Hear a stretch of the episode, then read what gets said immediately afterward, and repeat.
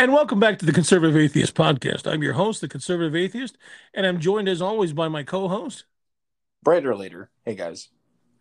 And today we're talking about Stuttering John Melendez and the fact that he's such a shitty father that it's had a detrimental effect on his kids. So we're not bad mouthing the kids. The kids are the victims of the shabby treatment and behavior of the father. The father is a no good lowlife, and so that's spilled over onto the kids. That's affected the kids' lives in very very detrimental ways. And so we're going to discuss that today. And hopefully John will change his ways. But I think that the kids, some of the damage he's done to the kids is irreversible, unfortunately. What do you think, Brighter Later? Like, obviously I might disagree with you a bit that the reason why I guess his daughter became transgender is due to him being a shitty father, and I think there are other factors there, which I would say that as far as it being irreversible, I mean, it does seem like once you get on hormones, and I don't know what else she's done. I guess his transgender daughter or son, or whatever you want to say, I guess they cut off or did top surgery, so that's obviously well they do. There are people that have gone that far and detransitioned, but it's kind of like trying to put together, you can't put it back together again. It's the Humpty Dumpty situation. All the king's men, all the king's horses couldn't put Humpty Dumpty back together again. So it's like you're slapping together like Frankenstein's monster. You're trying to patch together back what's been taken and never can be repaired completely, and so you get a really bad version. It's reversible, but just not something you'd want. Yeah, so, definitely agree with that. Now let me say this to you: I'm not saying John is the sole reason for his daughter deciding that she's transgender. I'm saying that it's a factor. I'm saying it plays a role. Okay. So I'm not saying it's the sole reason. I'm sure there's many factors. I'm sure it's not the only one, but I think that it plays a role. I don't think that she didn't have proper parents. Her mother and father weren't good parents, in my opinion. And she was a beautiful girl, and she just wasn't getting what she needed. So this is a cry for help. This is a very confused girl that has taken drastic measures, seeking attention and seeking some sort of, relief for her anxiety, maybe about being a lesbian, or maybe she thinks this is a quick fix. I don't know, but it's sad. And I think that, no matter what, John should have played a bigger role in her life. He should have been a better role model. And obviously he hasn't. He's been a shit role model. He's been a horrible father. And how he lives with himself, it's one thing to fuck your own life up, but to fuck your child's life up, that's unforgivable. Yeah, well, I guess right there you seem to. We should probably play Anthony Cumia's clip of this, but you seem to concur with his assessment that this is just an attention grab from her. I do. Okay. Well, and not just an attention grab, but she's confused. She's a young girl. And, she's seeking answers and trying to figure out what she can do to make her life better. And she obviously doesn't have any good guidance from her mother or father. Definitely no good guidance from Stuttering John. I don't know that much about her mother, but as much as I do about Stuttering John. But Stuttering John Melendez is not a good role model for anybody. It seems, and I don't know for a fact, I don't know exactly how much he drinks. I can only base it on what he says, but it seems like he's a falling down drunk, that he's an alcoholic. And I don't know if he's into drugs or a drug addict or whatever, but just being an alcoholic alone, if that's the case, is enough to screw people's lives up. He lives in a condo owned by his, it's in his mother's name. And he's trying to sell that, and soon he'll be probably living with his mother. And he's just a failure as a human being. And, you know, he was a jackass on the Howard Stern show, which I thought he was amusing on the Howard Stern show. I didn't think he was, you know, good to be a role model for anybody, much less his own children. Even Howard Stern said that, you know, when he found out that that his wife was pregnant with his first child, that maybe he should consider an abortion because he's not father material. Now, I'm not for abortion. I'm pro-life, but, you know, I'm not the only person saying that he's a shit father, that he's a horrible person, and that he wouldn't be good for kids. So, yeah, if you're ready to play the clip, let's go ahead and hear what Anthony Cumia has to say on this. Right. So this is obviously from his Compound Media. Right. The high school dance thing or graduation where she and her girlfriend won like the queen of the... So that's what John, you know, did. Pop that picture back up again. Because, yeah, and it was like groundbreaking because it was lesbians. And but then she decided she didn't want to be a lesbian. She wanted to be a dude. And here's what I think. I think because Stuttering John was such a poor parent, such a non-existent father for this lovely girl here, that she was screaming for some kind of attention, screaming for some type of attention, and just didn't get it. Her dad would rather be the goofy guy making $30,000 a year at Howard Stern's show or being the joke on Leno than to spend actual quality time with his fucking family. So the girl, starved of fatherly love and attention, goes, "Can you cut my tits off? Can you just cut my tits off?" And we'll try to fabricate some kind of a cock, a proxy cock, proxy cock. And I'll be a boy now. Okay, so I think that pretty much sums it up. It's sad and disturbing.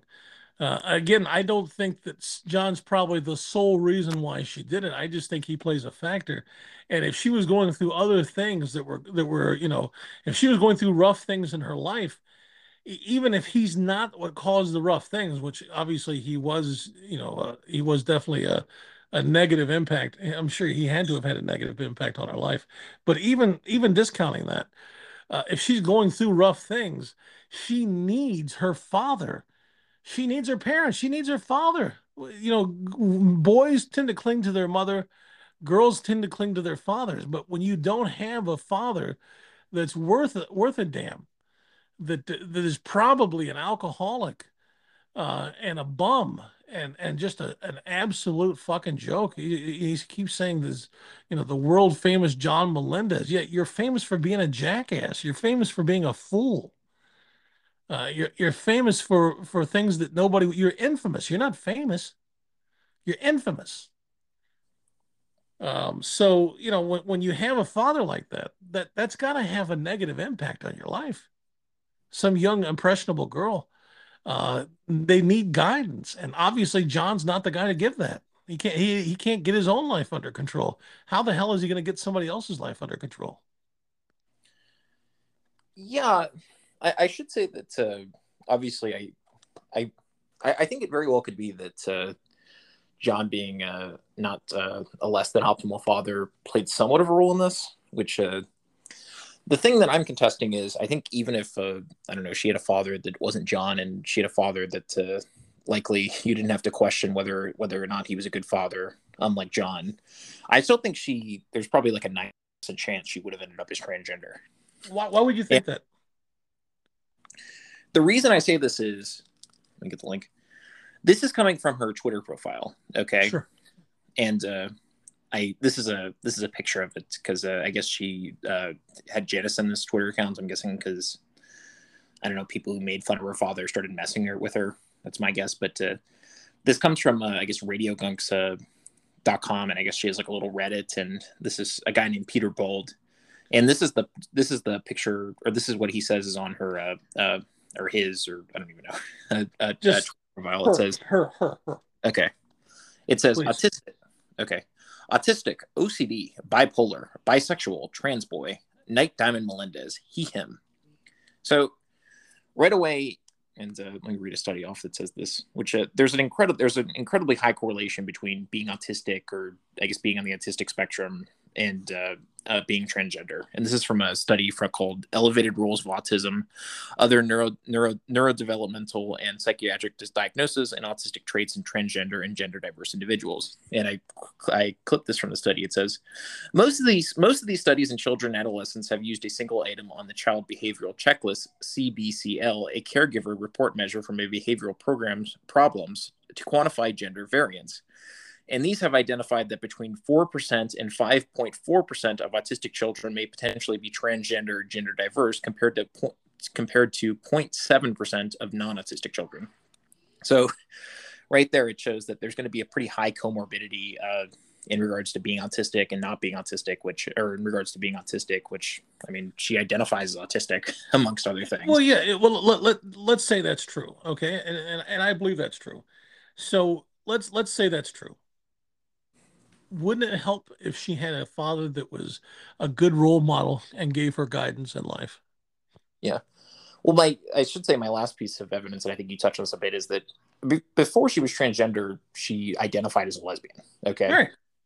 It shows that there's I don't think she identified as a lesbian. I think she was definitely a lesbian. Yeah. Well, that's what I meant. I'm not denying her being a lesbian. Right. Or saying that there could be other factors that play, like with transgenderism, but it once again shows there that I didn't pull up a study, but I mean, most famously there was a John Hopkins that was head of surgery, and I think did a lot of gender correction surgeries, as they call them, which might be kind of a misnomer, but he was asked about this and he said, "Oh, in regards to lesbians, I think in regards to female women who become transgender and get surgeries, he thought the majority of them were just lesbians that just had problems in that sense." I concur. I agree with him. Yeah. I think there's a lot of homosexuals, male and female, that decide that, you know, this whole new transgender, this whole trendy thing of being transgender is and getting the surgery and transitioning is the magic pill. It's the solution to what they consider a mistake at birth. And so they don't want to be gay. They just want to be, they want to be the opposite gender. And so they think that's the magical quick fix. And they're sadly mistaken. Yeah.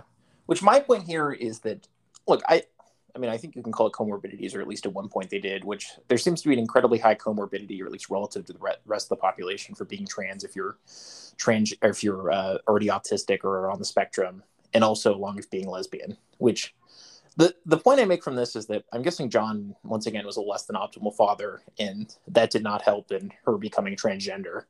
But I still think, with all things considered, this probably would have, I would say there's like at least like a 95% chance that she would have done it anyway, had she not had John as a father and had a, I don't know, what's considered a good father. You didn't have to question, his aptitude as a parent. That's I think, I'm not saying that he's the main cause. I'm just saying he's a factor.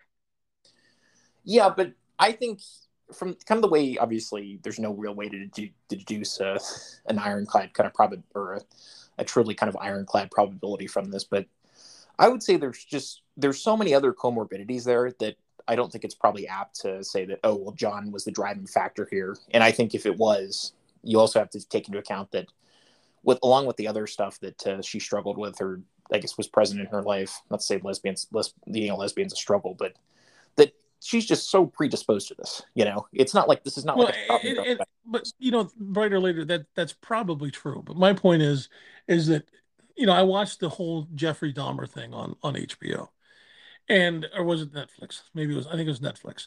I watched the whole Jeffrey Dahmer thing, and I think, yeah, he was born that way. He was born a little bit different.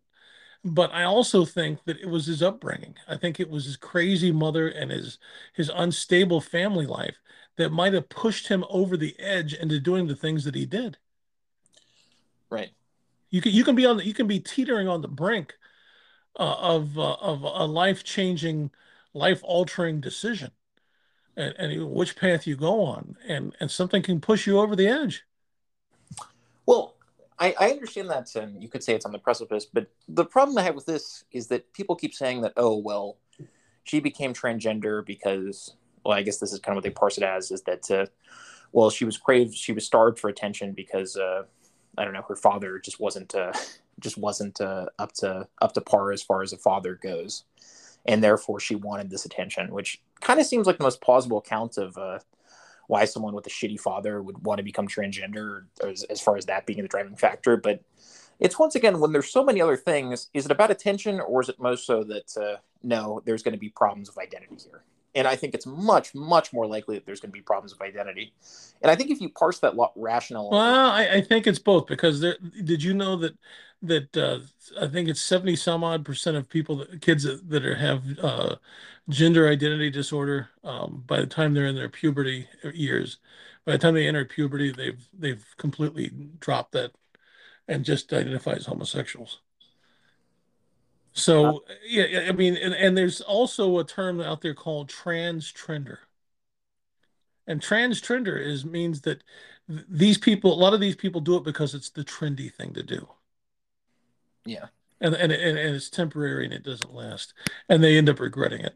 And there's many people that have been interviewed that really, really regret doing what they did.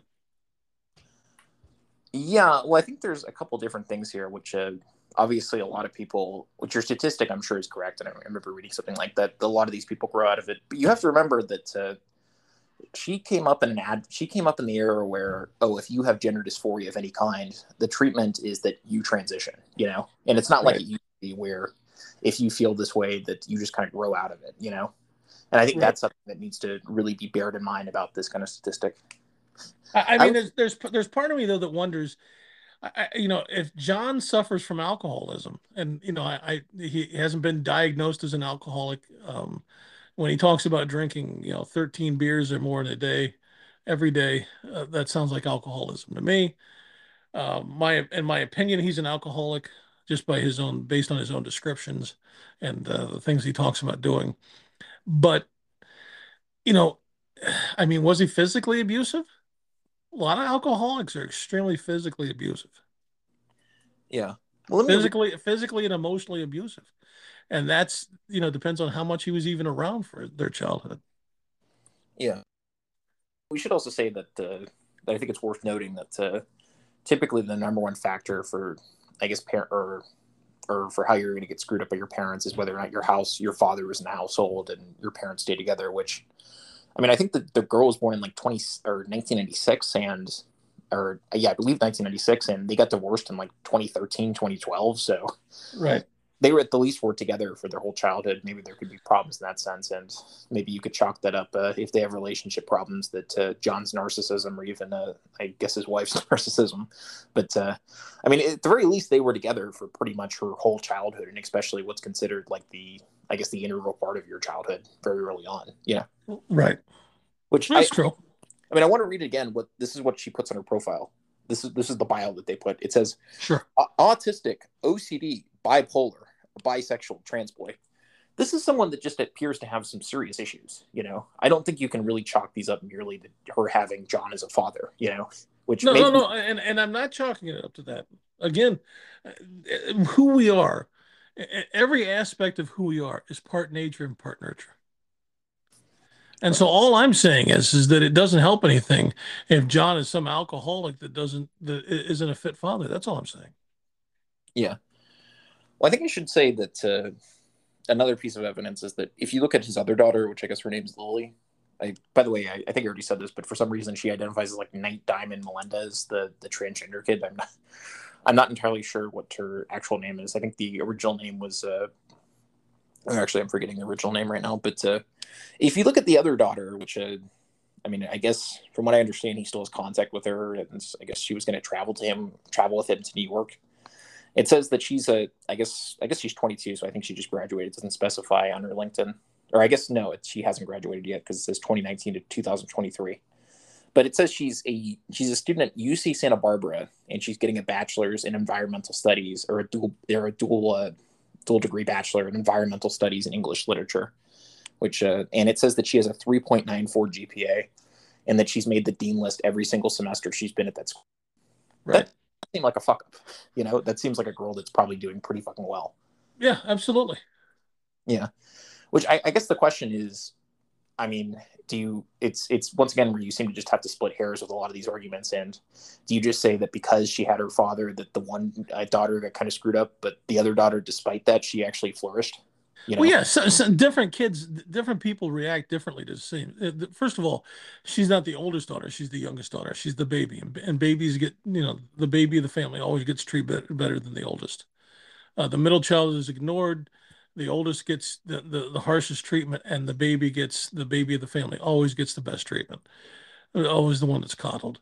So, yeah, she's coming at it from a different perspective because she plays a different role in the household. And she has a different personality. She's a different person. Different people react to the situations differently. You can put two people in the exact same identical situation. And depending on what perspective they're coming from and what type of personality they have is going to determine how they react to it. And so some people will strive and they'll be overachievers. And some people will absolutely just fall apart. Yeah, I would say that your argument that, there's a nature aspect of it, and that some might get put in a shitty situation. They might flourish just because they're built that way, whereas others, they can buckle down. Which that really, it does seem like you're kind of grasping at straws when you try to kind of parse the argument that way. You know? Well, no, that's 100. What I just said is 100% fact. Okay. Well, I guess my point there, and I guess other people can see it for themselves. But do we really think it's the case that one got fucked up and that's the reason they're not doing well, or that's a big reason why they're not doing well? Sure. A decent part, and the other one, it's totally despite of that, and that they're you've never seen families, it's actually cliche. You've never seen families where there's one sibling that absolutely is the dark sheep and just disfunk and comes apart at the seams, and the other one is the overachiever and constantly held up as the success in the family, and the other one is the cast in the shadow of that child's success. That's a cliche. It happens so much. It's a trope. It's something that's very commonplace. Well, very common dynamic in households. To some extent, but I will say, and I think you can concur with, or you can see it this way as well, where we could be on the same wavelength, is that typically when I see absolutely shit parents and they have a decent number of kids, it's not just that one turns out bad; it's that the majority of them turn out bad. You know? Yeah, in some cases, sure. Oh, I think that's the majority of them. Right, but there are cases where one child will turn out really well, and the other child will turn out horribly. Yeah, it happens a lot. It happens a lot more than you can imagine. Well, I would actually think that actually makes my argument that that definitely can happen. But okay, if that happens and the one daughter or the one kid that doesn't do well comes up as mentally ill, autistic, and bipolar, and OCD, I mean, do you think that has more to do with the nature of it, or do you think that has more to do with the nurture of it? I'm not sure how it's parsed out, you know, percentage-wise. I'm just saying both are a factor. I can definitely concede that both are a factor. I just think it would have been very likely that if she was given a father where you didn't have to. Brighter Later, we're talking in circles at this point. But what I'm saying is I've already conceded that it's probably not the majority of the reason. I'm just saying it plays some role. That's all I'm saying. I'm saying it could have played a pivotal role at a crucial time in her life when she was making decisions, and she was on the brink of making serious decisions and deciding which life path to go down. And maybe that small thing of having a father that that had respect and dignity and was a good role model and there for her might have been the deciding factor. It might have played a larger role, because even though it was a small factor, it might have had a big impact. Or it might have had a small impact, but it was enough to knock her over the brink and cause what you see today. That's all I'm saying. Okay, so I guess what I would say, just kind of wrapping up, this kind of, I guess what you view as the most plausible argument is the straw that broke the camel's back. Right. I still don't think that's a very good argument, or I don't think that's a very strong argument for John fucking up his kid, and that's basically what I'm going after. Yeah, we're gonna have to agree to disagree on that, because I definitely think that it's very, very possible. I think anytime you have a parent or parents that are less than optimal, it's going to have an impact on every aspect of your life, and your decision-making process and what path you take in life. You need supportive parents. You need good role models. You need parents that you can look up to and that you can get advice from, and they're going to be there for you, and that you can be proud of. And if you don't have that, it's going to be difficult. It's going to be difficult to get through this world. And there are some people that it makes them tougher and stronger, and they're able to overcome because they trial by fire. They don't have it, so they have to do it on their own, and they struggle, and they're able to overcome. And there's some people that definitely need it, and they don't get it, and that makes all the difference in the world. Gotcha. I'm trying to think what else I should add on this. So I'm not at all contesting that John was probably a shitty husband and probably a less than optimal father, just from what I've heard about him being a husband. I mean, it was almost like a cliche on Howard Stern, where whenever they would do some sort of a party at John's place, or John would be part of something and his wife would be there, which you guys can see for yourself. I'm not lying about this, that Howard Stern just figured would goof on him because he was seemingly so remiss in his wife as far as stuff he should have been doing. Yeah. Well, they called him hero of the stupid. And the only reason why that he was clever is because Jackie and Fred would write jokes for him to, things to, not jokes, but things for him to say, kind of jokes, when he would interview people, when he would do ambush interviews. And as he was doing an ambush interview, they would have lines for him to say. And he would actually even hold a script a lot of times and be reading off the script, reading off the questions as he confronted these different celebrities. And so he's not a quick-witted guy. He's not a smart guy. You can tell that by the podcast that he has now. That he does the video and the audio podcast. And you can tell he's not that bright. He's just not a smart guy. Part of it is that he wasn't bright to begin with, but he was kind of a cool guy back in the mid '90s, early to mid '90s. But he was supposed to mature and continue on to adulthood and become more mature and more serious, and that just never happened. And so that kind of cool guy, kind of a jackass, kind of a smartass type of character that wasn't that bright, but, wasn't that bad. That's good when you're in your, early to mid 20s, but when you're in your 50s and you're still that same guy and you've had enough alcohol to, cause alcohol poisoning for a small nation, you're not going to be the same person. And they've shown pictures. They've shown pictures, like a flip book, pictures of him over the years. And he has not aged well. He's aged like a stripper or a rock star. He's not aged well. Yeah. I do wonder, though, I was starting to think, looking at some of the stuff around his life. John, regardless, does some really fucking stupid stuff on WTP.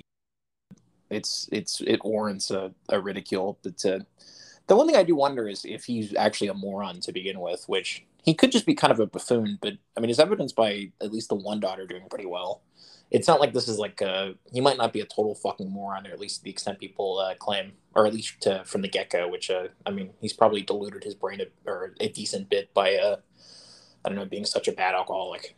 Which I guess even WATP's made this point that if you hear him 3 years ago, he looked healthier, and he also sounded much different. And now he just appears to be some like brash, like Long Island like alcoholic, whereas he wasn't really like that before. Yeah, he's deteriorating. But when you look back at him, and even in his 20s, but part of the fun was laughing about how fucking stupid he was. I mean, they called him hero of the stupid. And there was a reason for that. He wasn't the sharpest knife in the drawer, and that's what he was known for. That's what he was famous for, is being really. I mean, yeah, he was a stutterer, but he was also really fucking stupid. Yeah, I mean, they also made. I'm not contesting the idea that he's just kind of a buffoon on some level and does dumb shit, but. They always played the one clip of Howard Stern basically degrading him, telling him that. He's like, look, John, you're not a talented or funny person. Don't act like me. He's like, that I make you funny. You're funny when you don't mean to be, because you're so insecure. You're so insecure about stuff, and you stutter, so you're just going to screw stuff up, Right. I mean, I'm not contesting that that's probably the gist of what made him entertaining on Howard Stern, or how Howard Stern was able to make him entertaining. Well, they tried to give him his own small radio show on K-Rock, and they ended up having to fire him because he just sucked. Right. And they actually fired him on air. They fired him on the Howard Stern show. They came in and let him know, hey, you can continue to work for the Howard Stern show if you want, but you're no longer going to have a radio spot. You're no longer going to be an on-air personality on your own show because it's just not working out. Yeah. I think already had the joke that he's the reason we fought the War of Independence or the American Revolution. It was because we needed to make it the case that guys who had no talent could do so well in this world. And he references that he wasn't a musician and got a record label. He was a stutterer and got on he got the most coveted announcing job possible. And he wasn't particularly funny, but he was touring and making more than some world-class comedians. Well, as far as being a singer goes, there's a famous country singer, and I'm not into country music, so I can't think of the guy's name right offhand, but he's got a horrible stutter. I mean, his stutter is 1,000 times worse.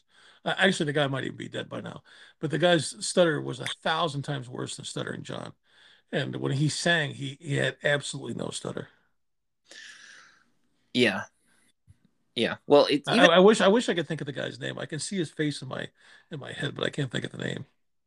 I wouldn't know. I probably dislike country, or yeah, maybe I don't dislike country more than you because I've heard a lot of the things you said, but I don't like country music really at all. But I wonder also, just kind of recapping, which I think I at the very least made this clear, and I know if you watch some of our other podcasts, we've made this clear that we by and large don't view, or at least the vast majority, or at least in my case, the vast majority of people who end up as transgender. I think it's probably has more to do with like comorbidities they have. And I don't think it's probably a healthy way to live, as evidenced by their comorbidities not getting mitigated once they become trans. And I think gender dysphoria, what spurs this, is probably much more of a kind of mental ailment than anything else.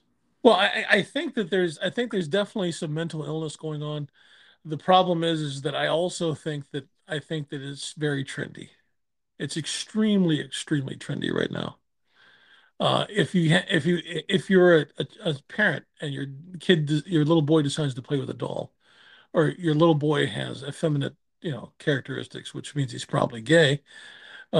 Instead of just saying he's gay, you say, well, he's a little girl now. Yeah, There's definitely, I guess. Well, let me tell you this. There was a group of people in the park, and you could tell they were transgender or whatever. There was a bunch of guys in dresses, and there was various other people, and there was a girl, an actual legitimate girl there, and she was giggling, and she got on the microphone. She's like, yeah, "I just wanted to tell you guys, I decided that I'm a guy," and then she giggled like a little girl. Acted just like a girl, but according to her, she decided that found out she was a guy. Yeah, well, I think narcissism is definitely, it could very well be like the number one driving factor for a lot of them. Though typically, pretty much of all pretty serious mental ailments, narcissism is gonna be a pretty high comorbidity. But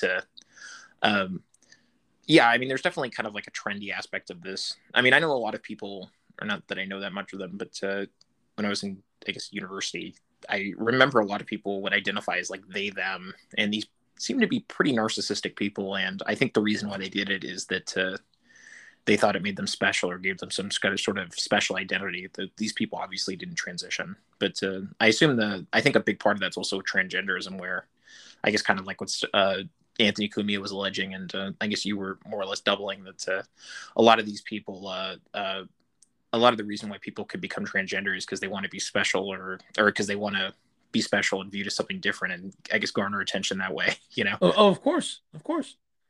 I guess the one question I would have from it, I don't know if you're interested in this, but could you delineate and say, okay, to what extent is it just kind of pure narcissism, and it should be viewed through that kind of lens, or to what extent can it be viewed as just attention seeking, which obviously there's going to be a huge overlap between the two. I think you just said it just right. There's a huge overlap. So it's difficult to tell, to decide, what percentage is what and what percentage is the other. There's a lot of mixing in. So, but yeah, it's a major problem. It's narcissism. It's attention seeking. It's the desire to feel special and different. And it's, you know, you jump on the bandwagon and become part of the trend. And it's just a way to stand out. It's like when I went to Ohio State University, there was a coffee shop on the high street called Insomnia. And Insomnia, a lot of the kids that dressed up in all kinds of crazy outfits would show up there. You know, they would have the purple mohawks or the green mohawks, or the girls would dress up in like a zombie, basically. It was very strange shit, very strange, very bizarre stuff. And it's all for attention. It's look at me, look at me, look at me, look at me. And I even saw an interview with a girl one time. She had green hair. And well, she didn't have completely green hair, but green streaks through her hair. And she's like, yeah, I like the idea of somebody looking at me and going, oh, look at that girl. She's a freak. So it's about enjoying the attention. I guess for some people, all attention is good, whether, you know, they said there's no such thing as bad press. Apparently with some people, there's no such thing as bad attention. Yeah, it is interesting how that works, which, I mean, that is pretty much a telltale sign of narcissism, where it doesn't matter how you get the attention. If you get it, you get it, you know? Right. But, yeah, I would also say that just kind of doing a bit of a recap on just the stuff I looked about it, is that if you looked at, I guess his new wife's name is like Susanna Turner. I guess she's, I forget what her original or her, was it maiden name was, but it's a, I already kind of said this, but who's new wife? Not new wife. John's old wife. Oh, old wife. Gotcha. I was gonna say, yeah. I thought that was her name. Okay, go ahead. Some other guy's new wife. Right. Some other guy's. Well, I don't know, but yeah. But I mean, if you look at her, she's like, I think I can't remember if I sent you the Instagram, but I guess she like tries to do like become like an Instagram like makeup person, and she posts pictures of famous people. I think she was she had a picture with her and the one Kardashian woman, or the oh, Jesus, family, whatever. And I was actually looking at trying to find all the stuff, and there was a picture of the one daughter, I guess Lily, and right under it, it had a comment from the one matriarch of the Kardashian family saying, "Oh, what a gorgeous girl!" The one that married I guess Bruce Jenner, or now Caitlyn Jenner. Oh. I'm like, I think she's probably might be part of like this narcissistic. She's very likely just as narcissistic as John, which is likely not helping her kids that much, or likely also being an impediment to her family or her parenting skills. You know, I remember Bill Maher on HBO saying, and I don't remember which state he said, he might've said Ohio actually, but I'm not sure. But he said in California, you're at a cocktail party, and several of the parents are talking about their trans kid. But in Ohio, they don't seem to have that many. Right. So either they're really being oppressed in Ohio, or we're creating them. And I think his point was that they were creating them. Yeah, it is interesting to kind of see it. Yeah, it is interesting kind of parsing out to kind of the problems from that. So one person might think that, I mean, I don't know, I guess LA, or I guess very like liberal factions of LA, it might, or California in general, it might be the case that the transgenderism is just going to be encouraged. It's just a very liberal thing. It also could be that if you have any sort of remnants of this, you're immediately going to try to become or transition or go on hormones or what have you. Whereas in a state like Ohio, maybe where you're living in a much more conservative area, one that's it's not going to be viewed as glamorous, and that's not going to quite be as spurred in, or it's not going to quite be spurred in that same way. And that even if you have some sort of gender dysphoria for whatever reason, given the fact that it's not so glamorous, you might try to suppress it or try to quell it, and maybe even grow out of it, you know? Right. Exactly. It's definitely encouraged in certain circles.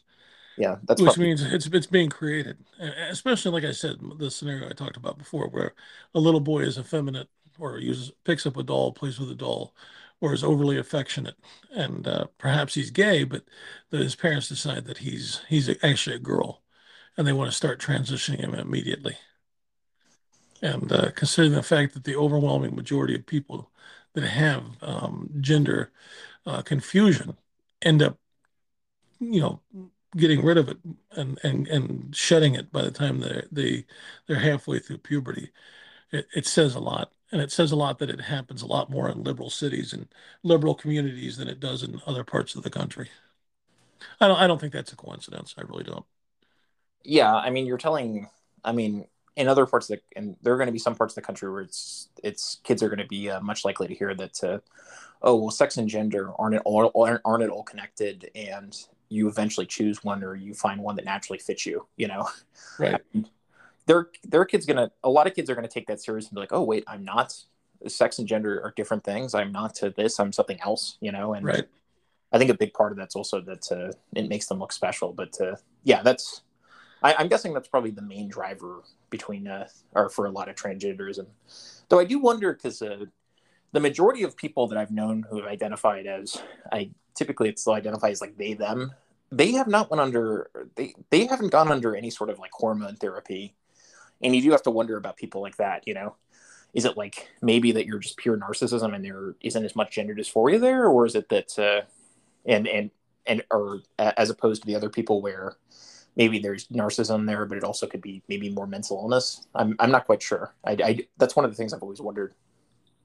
Yeah, the majority of the people that consider themselves transgender never go through any surgical alterations.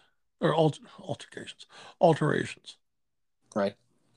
If you truly believe you're transgender, why are you not transitioning? Why are you not having the surgery? Yeah, which I guess the question is there. Is it?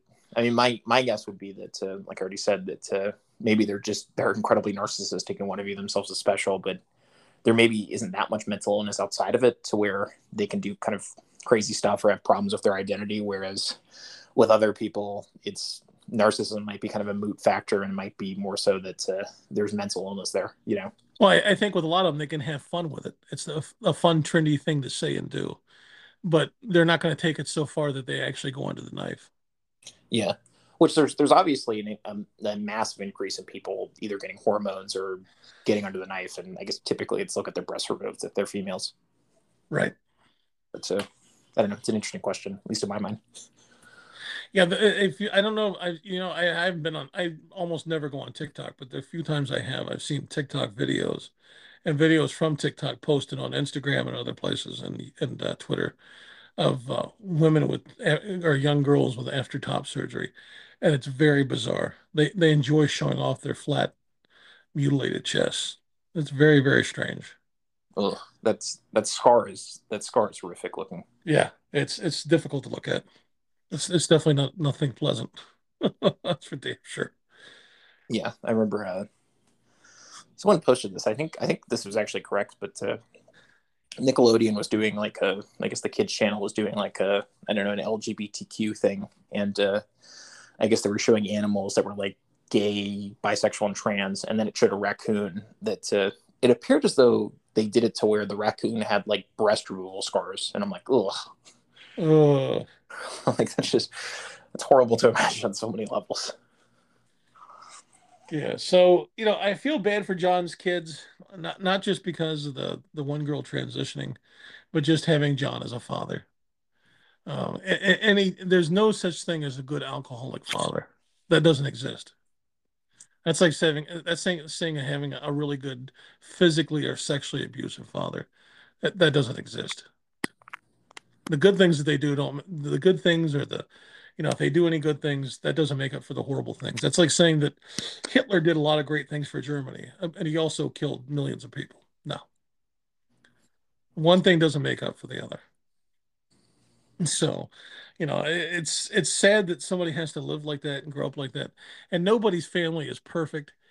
But for John not to be there for his kids and not to be a good father and just, you know, just be an irresponsible human being, especially with all the money he was making. I believe he was making, I think I heard, over $500,000 a year when he was working for Jay Leno. And he was with Jay Leno for, 10 years, I think? And so, you know, that's that's $5 million. And, after taxes even, let's say that he had $3 million. I mean, he had enough money to take care of himself and his children as long as he worked within a budget. But obviously that didn't happen.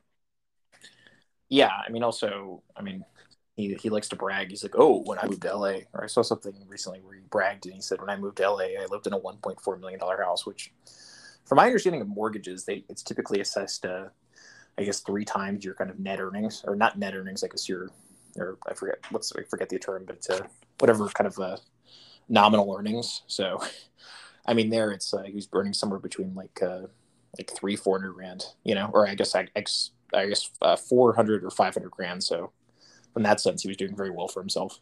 Right.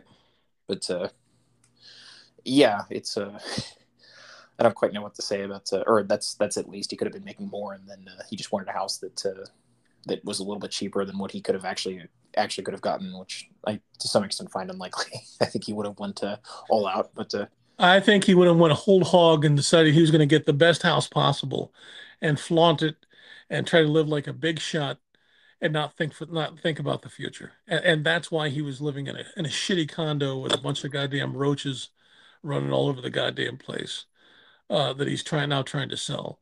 He's never going to get the money he's looking for. I believe he's trying to sell it for over $400,000. He's never going to get that money. It's never going to happen. Yeah. So not in the condition it's in. Yeah, probably not. I'm not quite sure. I think it appears as though his plan is just to move back at home with his mom, which right. He appears to be doing more visits there, which a flight to New York to LA probably is pretty expensive. It depends. It depends on if John's smart about it. I know sometimes he takes the train. If he's smart about it and I mean, you can fly something like Southwest Airlines for really, really cheap. I mean, super fucking cheap. But, you know, is he still in big shot mode? Is he still thinking he's a wheeler and dealer and a big deal and needs to fly first class or needs to fly in a big airline instead of trying to go fly on the cheap? You know, to me, no matter how much money I have, you know, if you could hook me up and you know, if you could let me sit inside a crate and put me in and ship me out, you know, with the goddamn Amazon packaging, a couple covered in bubble wrap, I'd do it to save the money. Yeah, I should say that I was actually totally off. I thought it would be at least like probably like $200 just one way, but. It appears as though, I'm just looking at the rates right now, it appears as though a round trip averages out about 250, so it's not that expensive, actually, now that I'm thinking about it. Now looking at it, I thought it would be a little bit more, but yeah, that's probably not terrible if he does that, if he lives there for like 2 weeks. Yeah, of course. Of course, and he's going there. If he stays with his mother and he doesn't stay in a hotel, then he doesn't have any rent. Yeah. And, you know, he can cook at home. So the only expense he would really have is getting there. The travel expenses, that'd be it. Yeah, likely. So I think that he needs to lay off the alcohol. He needs to take a bath on a regular basis. He needs to shave. He needs to take good care of himself. And he needs to be a bigger, you know, spend more time with his children. I don't know, though, but if he's really this fucked up, maybe it's better that he doesn't spend more time with his children. I hate to say that, but maybe that'd be the better way to go. Maybe they're better off at this point. At this point, I'm not saying at the beginning, but at this point. I would probably disagree with that a bit in the sense that I don't think he's like imparting...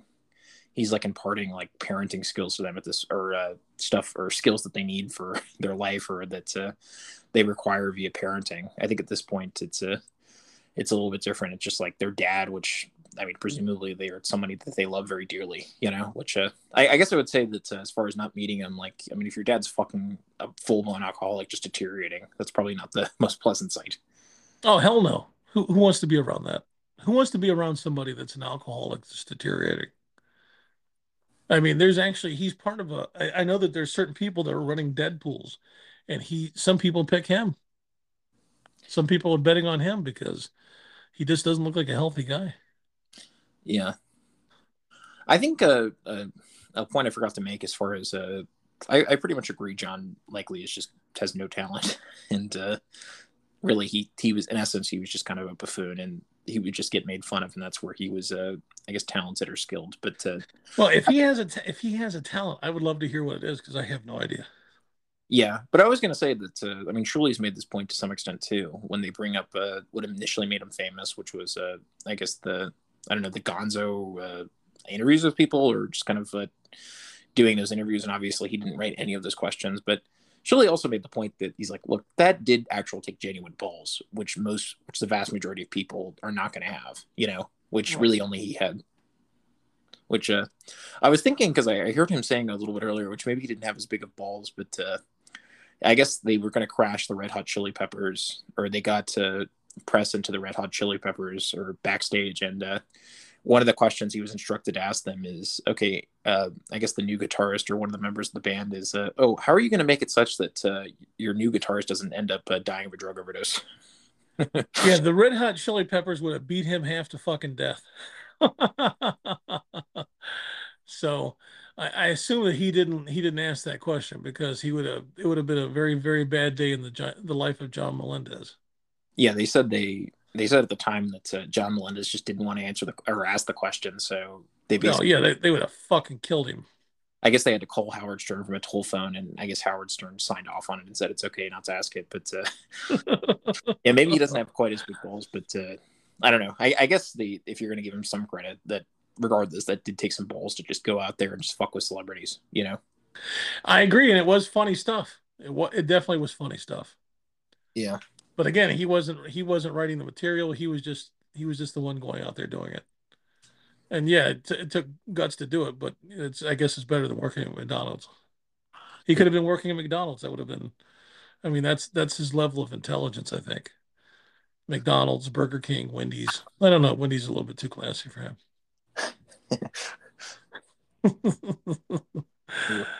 White Castle, maybe. The one thing I wonder about John is that, I mean, I think he probably had always drank too much, which it appears as though pretty much maybe he started drinking as like a teenager, but it appeared as though it just like something just totally... I don't know.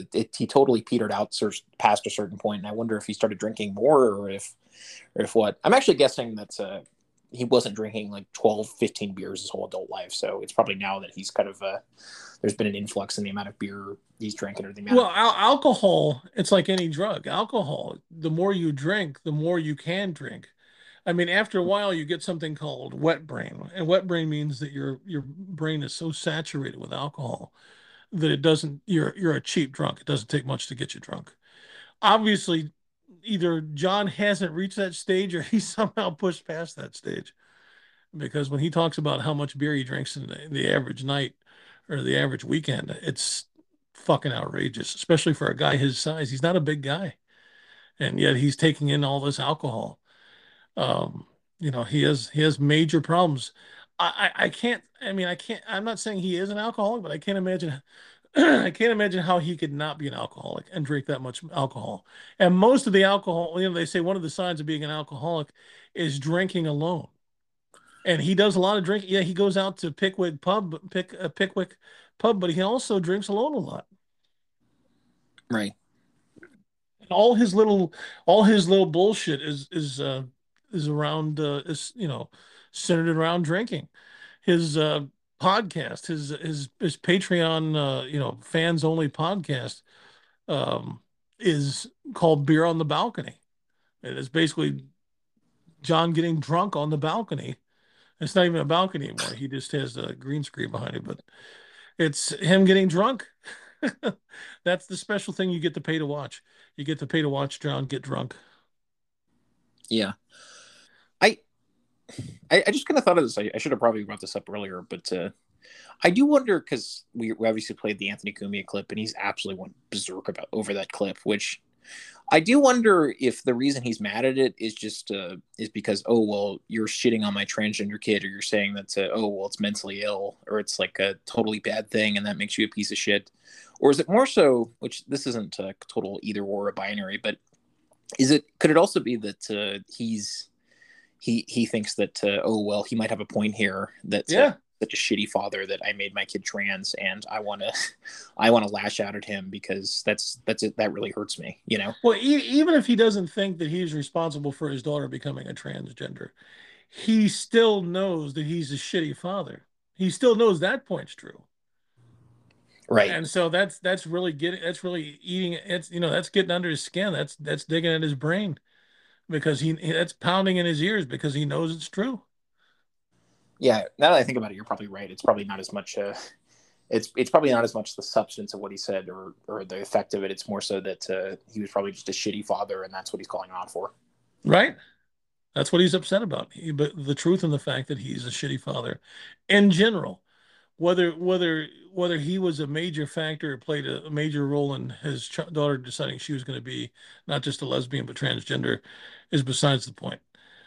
Just in general, he knows he was a shitty father. Right. And is a shitty father. And as I said before, it's bad enough to fuck your own life up. That's no pleasure cruise.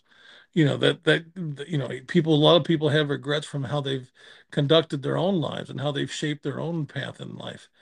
But when you do it to another person, to your own child, that's got to sting, I would think. Even for a brain dead moron like John, it's got to eat away to him at night, I would think. Maybe it's even a factor in how much he drinks. Maybe maybe he's swallowing his sorrow. I don't know. Yeah, I do wonder. Another thing, I wonder if right away when the daughter transitioned, that they thought this was a good thing, and it was pretty much the same as her being a lesbian, you know? Well, John's one of those people. John's so far left that he accepts anything. He literally accepts anything. If there's a new trend or there's a new thing, John has no standards. It's easier to be a liberal. It's easier to be a leftist than it is to be a conservative, because liberals and leftists, they have no standards. There is no... this is where I draw the line. There is no line. Anything is permissible. Anything is, not only is it permissible, but it's a good thing. It shouldn't just be condoned. It should be encouraged. It should be celebrated. And so John fully buys into all that, which I didn't know that he was like that when he was young, but he is now. Whether he was back then or not, I have no idea, but he definitely is now. And, he's one of those, he's definitely a diehard liberal. He's definitely a diehard leftist. He buys into anything and everything without question. Right. Yeah. I'm guessing that's probably the case.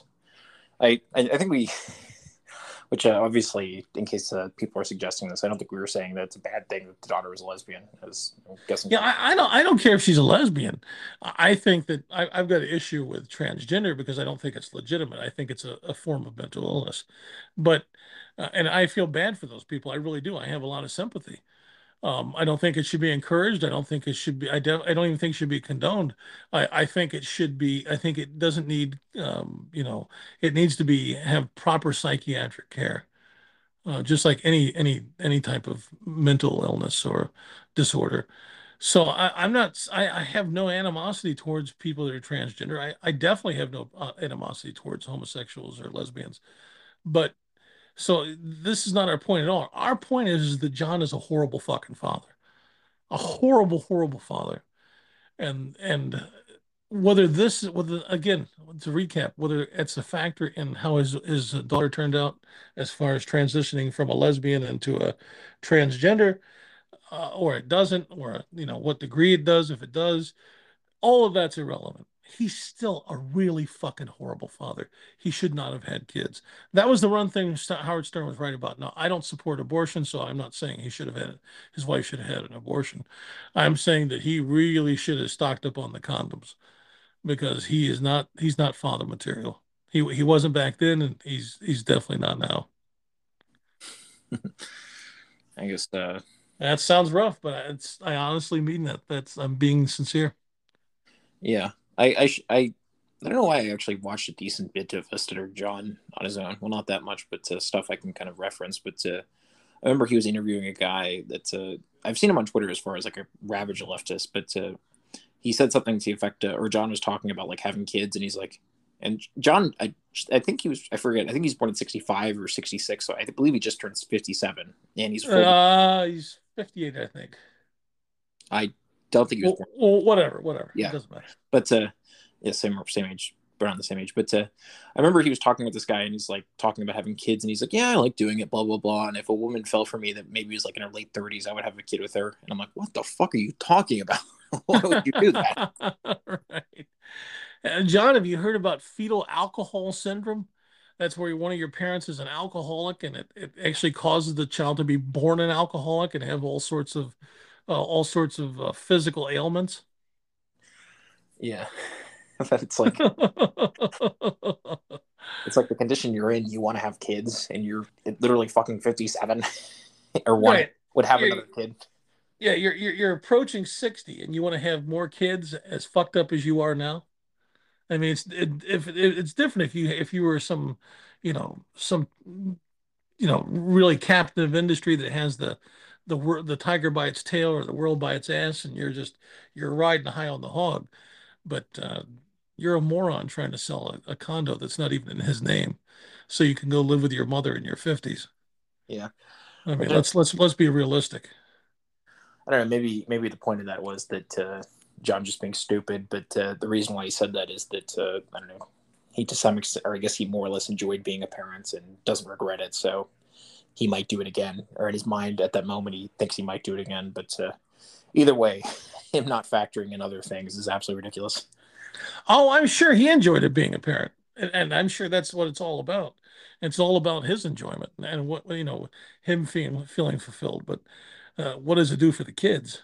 Or what does it do to the kids is more like is more the question. And I say nothing good whatsoever. John, get a vasectomy, man. Seriously, get a vasectomy. Don't even. It's apparently it's painless. It's an outpatient surgery. Get a vasectomy, and stop spreading your seed. It hasn't turned out well. It has not turned out well. It was a horrible experiment. Howard Stern warned you at the time. It was a horrible experiment gone wrong, and everybody could see it. And the fact that you couldn't see it just shows how fucking stupid you really are. Oh, that's rough. Rough but true. Proof is in the pudding. Yeah, it's a. I don't know if I really want to say this, but. I mean, if John, I guess the one daughter claims to be like bipolar and all sorts of problems, which, I mean, maybe you can kind of fault John also for that if it's kind of nature and he kind of spread a seed that way, which I, right. I don't really know if I want to criticize him for that. Well, was he an alcoholic back then? I don't know, probably. I know. Yeah, let's see. Yeah. That has all sorts of detrimental effects on children. Yeah.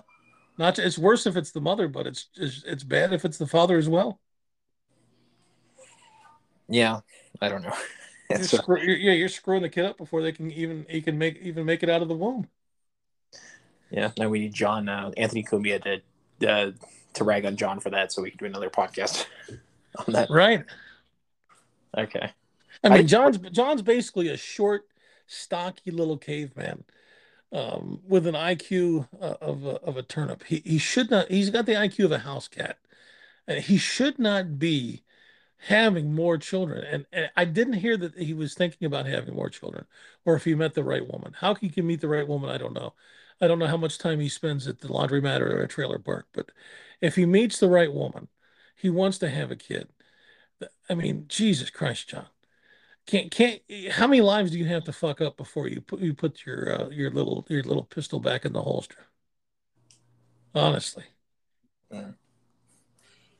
Masturbation doesn't hurt anybody, right? So I think we pretty much covered everything. Stuttering John is a horrible father is the main conclusion, no matter what we agree or disagree with as far as transgender goes. Stuttering John is a horrible father. He's a despicable human being.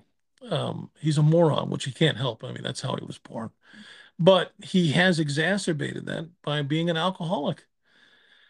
And so all these things combined, I mean, John, what good are you, man? Honestly, What benefit are you to the world?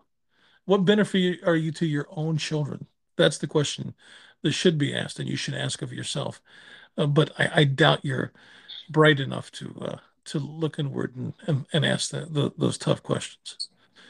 So that's probably why you get so angry when other people bring it up, because you like to stick your head in the sand and pretend like that you haven't been a problem for anybody, and that you're just an all-around good guy. And I that shows not only are you a moron, but you're delusional. So, did you have anything else to say before we wrap this up, Brighter Later? I think I pretty much said everything I wanted to say. I think I've said everything I want to say. All right. So, John's a bad father is the conclusion, folks, as if we didn't know what the conclusion was before we started the conversation, as if everybody didn't already know what the conclusion was before we started the conversation. So, that being said, we're wrapped up. We drop a podcast Monday through Friday. And that means Sunday night into Monday morning after 12:01 a.m. Monday morning, Eastern Standard Time, so New York City time. And the last one will be Thursday going into Friday morning after 12:01 a.m. Friday morning, Eastern Standard Time. And again, New York City time. And then we're going to start doing bonus episodes twice a month for right now. Special content on Patreon, only for our Patreon supporters, our members. And we've started that new. And the lowest tier is $5. You get all sorts of perks. The further you go up, you get all sorts of merchandise. And not only do you get to hear the podcast, the special exclusive content, but you get to see it live because we live stream. We live stream for our Patreon supporters. So there you go. Join that if you're interested. The link is going to be in the description of every single podcast that we produce. And so all you have to do is look for the link in this podcast episode, and it'll be right there. And you're welcome to join. You can look over the tiers and decide what you want to do. That being said, I think we're wrapped up. One last thing before I let you go. Tonight, when you're laying in your bed, flat on your back, staring up at the ceiling in the dark, drifting off into sleep, I want you to repeat this mantra over and over and over and over again. Conservative atheist is always right. Conservative atheist is always right. Conservative atheist is always right. Conservative atheist is always right. And tomorrow, when you wake up, you're going to feel refreshed and renewed. The sun is going to shine brighter. The air is going to feel crisper. The birds are going to sing your name. The flowers are going to smell sweeter. And all will be right with the world. Unless you're some stuttering drunk asshole named Stuttering John Melendez. And then you're just fucked. All right, you knuckleheads. Thanks for listening. We'll catch you next time.